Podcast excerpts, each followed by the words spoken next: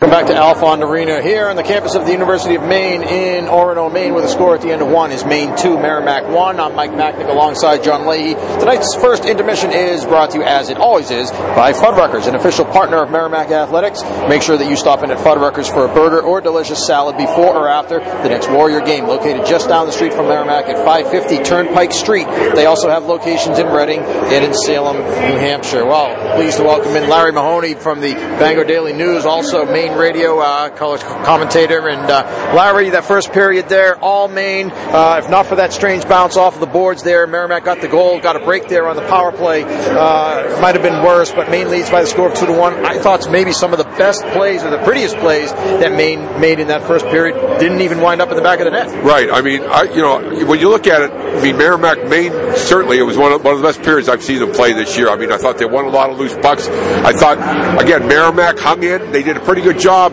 even though uh, Maine dominated the period. It's not like Maine had a lot of grade A scoring chances. I think Merrimack did a pretty good job uh, letting Troy Coburn see the puck. Uh, again, the two goals. The second one, it could have been a penalty on Maine there, but uh, uh, it wasn't. And Maine went up two zip. Uh, that zam, that's where the, zip, the that part of the boards where the zamboni is. A lot of times the puck will come directly out. That's that that's been that way for years here. And Ben Brar was in the right place at the right time, so you know gave the uh, Warriors a lifeline there. And then again at the end of the period, I think Coburn made a couple good saves, and I thought Merrimack had a little pushback at the, at the end of the period. I thought uh, Swayman made a couple saves there at the end. So I mean, when you're on the road, you know, you want to stay in the game, and they've done that. And I'm sure uh, they'll come out in the second period. You know, they again they're only down by one. Uh, uh, Maine is not a team that blows teams out. So I mean, you know, like we said, 16 the last 16 meetings have been one goal games if you exclude empty net goals between Maine and Merrimack. It's an unbelievable statistic. Uh, but these games are always three to two, four to three. They go overtime. They're ties. It's just uh, the way it is. Both teams, they're the same types of teams. They're grind. They're, they've got some skill, but they're more grinded out, lunch pail, dump it in. Uh, you know, both teams finishing their checks all over the ice, and uh, so we got a two-one game. It's a different kind of place to come up here and play. Scott Borek, Merrimack coach, talked about it before the game. You know, not only are, are all of his freshmen, which make up the majority of the roster, uh, they've never been up here and played in this rink before, but the sophomores haven't because of the way the Hockey schedule is. Merrimack hasn't been up here in two years, so I'd say for them to get out of the first period down one is kind of a win. Yeah, I mean, you've got 14 players that haven't played here before. You know that uh, that are playing regularly tonight. 12 freshmen, two sophomores, and again, what you try to do as a coach and say, look, come out, play with composure, be very uh, diligent defensively. Don't don't get down two or three early. They didn't do that. They got down two nothing. But to their credit, they capitalized. Ben Brar capitalized on the the opportunity on the power play. It's a two one game, and uh, you know they're right back in it. Uh, so they can go into the period saying, hey, it could should have been could have been worse. Should have been worse. It wasn't. We're only down by one. Let's come out. Let's uh, let let's go at it in the second period. See if we can carve out some more chances and, and get this thing tied up. It's been a really interesting season for Maine. I mean, talk about the highest highs and the lowest lows almost. I mean, st- starting with that 7 nothing loss to Providence at the beginning of the year, and then just last weekend, the two wins in overtime at Boston College, a tough place to play. You know, they've seen it all pretty much. It's a strange team. It, it really is. It's, it's hard to it's hard to pinpoint this team. They they don't have a lot of supplemental scoring. It's starting to come a little bit now, but basically they've got three uh, goal scorers: uh, Eduards, Tralmaks, uh, Jacob Schmidt-Svejstrup, and Tim Doherty. Uh, nobody else, uh, you know, really has scored more than five goals. So uh, they they're dependent on that. Uh, they do have a, a Jeremy Swayman. Uh, Scott Borek said before the game he thinks he's the best in the league, and uh, he has. He's kept them in games. Their penalty kill has been good, but you know they, they haven't been good on the road until that BC series. They had been one seven and one in Hockey East on the road until they swept at BC, the number four team in the country, which you know no one expected. Uh, at home they're six zero and two, but I mean they've had some games here where they haven't played very well and were able to uh, come out with a result. So it's a very hard team, but the league's that way. I mean there is a you know there's a lot of good teams, but I don't know if there is a great team. I don't know is you know if if you were sat down with a bunch of all of us who, who cover college hockey, said okay pick three teams you think can win the national championship or four. I don't know if you pick one from Hockey East. It could happen by the end of the year, but right now, I mean, there's so much parity. I mean, nine points separate 10th place and first place. I mean, Maine is is uh, is eighth, and they're four points out of second. Uh, you guys, you come in here, you get three or four points here, you're back in it. So, you know, they're really. I think it's it's just a lot of parity this year.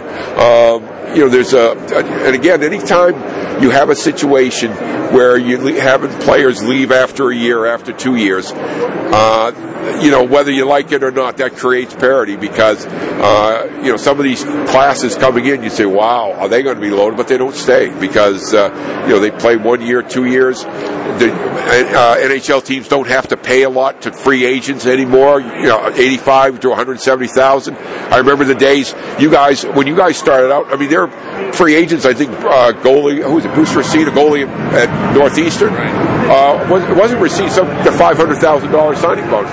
So now, because they don't have to pay that, because the signing bonuses are much lower, they'll take a chance on a tweener, a guy that could materialize, but you know, not necessarily. So they'll they'll come and get him say, okay, yeah, you want to take a shot?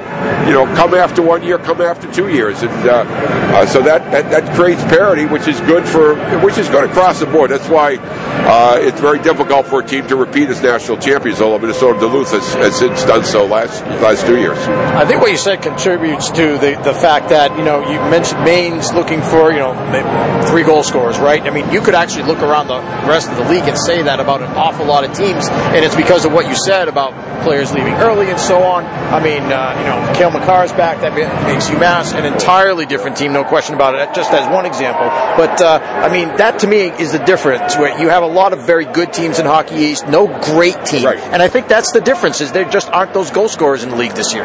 No, I mean Patrick Harper, you know, uh, comes to mind. Uh, uh, Tyler Madden comes to mind as, as players. David Cotton. David Cotton's another one. I mean, a lot of the players are smaller players. That's why they're staying an extra year. Um, you know, because they again the college game, the college game, they're suited for the college game, and they they need the extra year to build up. Uh, you know, to, to again work on on weight training, things like that. That's why the college game is so intriguing for NHL teams now because you know, nothing against major junior, but they play, you know, they rarely practice. Major junior teams play 70 games. College kids, you got to, you have to not only, uh, not only do you get a lot more practice time and a lot more skill development, but you've got to learn to budget your time. You've got class, uh, you've got, you know, the social aspect. So, you know, you're, you're ready, you're more ready, more well-rounded when you leave college to go step right in and play pro hockey in the AHL or the NHL, where major junior kids, again, they're, they're more used to more games and a lot of road trips, but they don't have a lot of time for skill development because they they hardly ever practice. They play so many games. Well, Larry, quickly before we let you go, video review. We, we see we see a lot of it. Do you think it's helping the game? Um. Well, uh, it, it, takes a while. I mean, I, I, don't know. You guys have probably been bothered by it like me. I mean, it seems like every goal is it, it takes two minutes to review. Um, I'm surprised we didn't have any reviews. I, I, know, I know. I, this is the first time I can remember with three goals scored, no review. So, you know, so it's a positive for all of us right now. But I mean, uh, the bottom line is they want to get it right. Um, so I mean, it does take take time.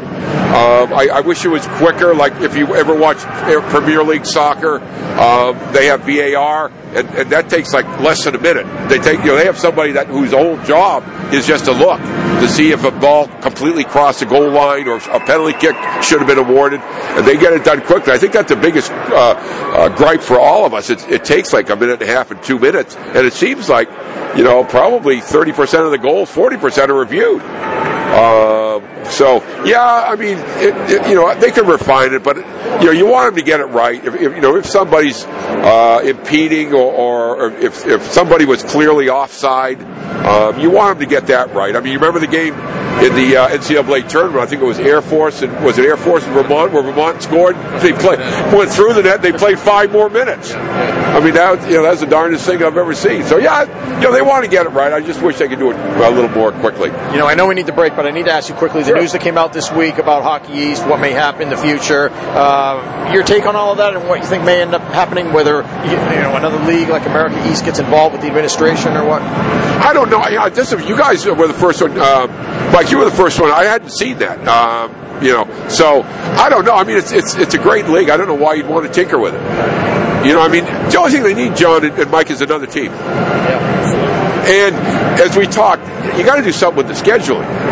Uh, and I agree with Scotty Borek, and I agree with Red Gendron and, and all the coaches. If you're going to play an unbalanced schedule, everyone should get in the tournament. You know, because because you know some some teams going to get stuck playing the top three teams in the league, and some teams going to play the bottom three, and that's unfair. So I think all 11 should get in, and I think they can do a better job with the schedule. Like Maine's got 11 to 15 on the road. You guys got a tough stretch where coming up, uh, you know, with what three with with uh, BC. BC. Yeah, I mean, they got to do a better job of scheduling. All right, thanks so much, Larry. Really appreciate it. Uh, we'll talk to you again soon. My pleasure, guys. Have fun. Make sure you get some lobster while you're here. Uh, indeed. All right, thank you. That's Larry Mahoney. He is our guest here in the first intermission with the score Maine 2, Merrimack 1. We're back with more right after this. This is Warrior Hockey.